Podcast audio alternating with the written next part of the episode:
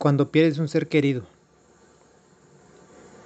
A todos nos ha pasado, y si no te ha pasado seguramente te pasará, ya que es algo inevitable, y tarde o temprano vas a perder un ser querido, si no es que ya lo perdiste. Es un proceso y una experiencia muy fuerte, y a veces terrible para algunas personas. Usualmente los amigos, conocidos o familiares te dan palabras de aliento, tales como estamos en tu dolor, te acompañamos en tu dolor, que Dios te dé pronta resignación, ya está en un lugar mejor.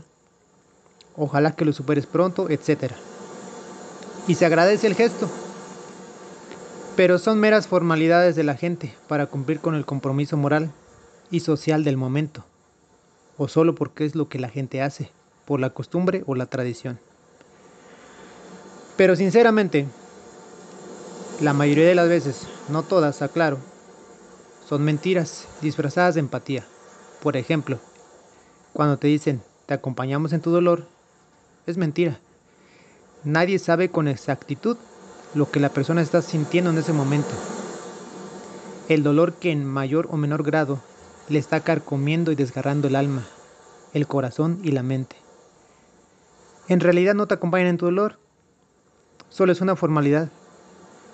También está otra frase que dice, que Dios te dé pronta resignación. Pues sí, como a ti no te está doliendo, es fácil decirlo.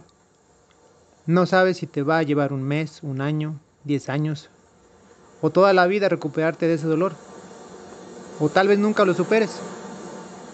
Otra frase es pronta resignación.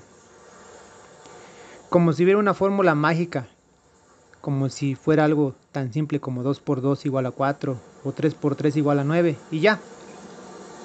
Y en tantos días, meses o años, te resignarás y se te pasará. Lo cierto es que es una mentira. No hay un tiempo ni una fecha exacta en que superes esta situación. Incluso, si de verdad amaste a la persona que murió, lo más seguro es que no lo superes. Solo aprendes a vivir con ese dolor.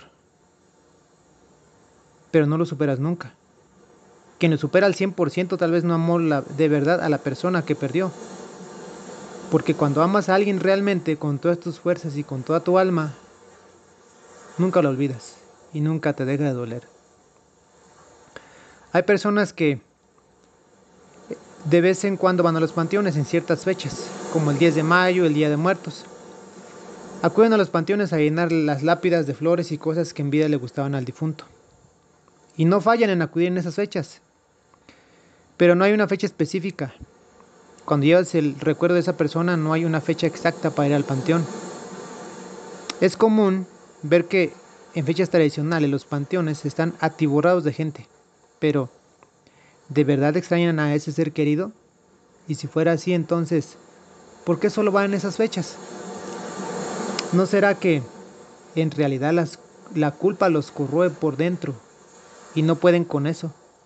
Tal vez la verdad es que sienten que le quedaron a deber mucho a esa persona, que no hicieron lo suficiente por ella, que no le demostraron suficiente amor o peor, ni siquiera la quisieron.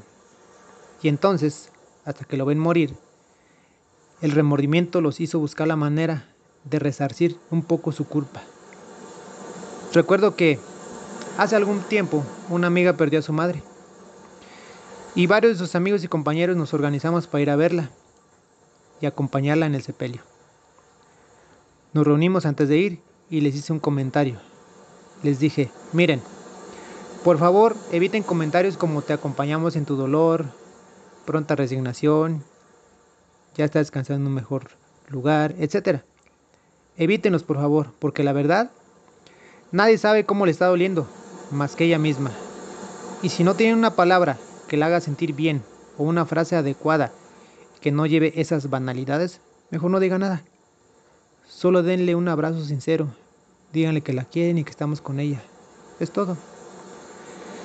Como decía, no hay un tiempo, no hay una fórmula. Cada persona vive su duelo a su tiempo, a su manera. Algunas personas se olvidan de sus seres queridos que ya fallecieron y sus tumbas están olvidadas. Algunos van en fechas tradicionales, pero solo en esas fechas. ¿Por qué debe haber una fecha específica? para visitar a un ser que ya partió. ¿Por qué no un viernes, un sábado, un domingo que no sea una fecha especial? Un día de la semana cualquiera que quieras ir a platicar con su recuerdo. Porque en realidad esa persona ya no está aquí. Ni tampoco está en el cielo, como les han hecho creer algunas religiones. No, simplemente se fue. Y está ahí descansando, esperando. Si es que va a haber una resurrección del Hijo del Eterno.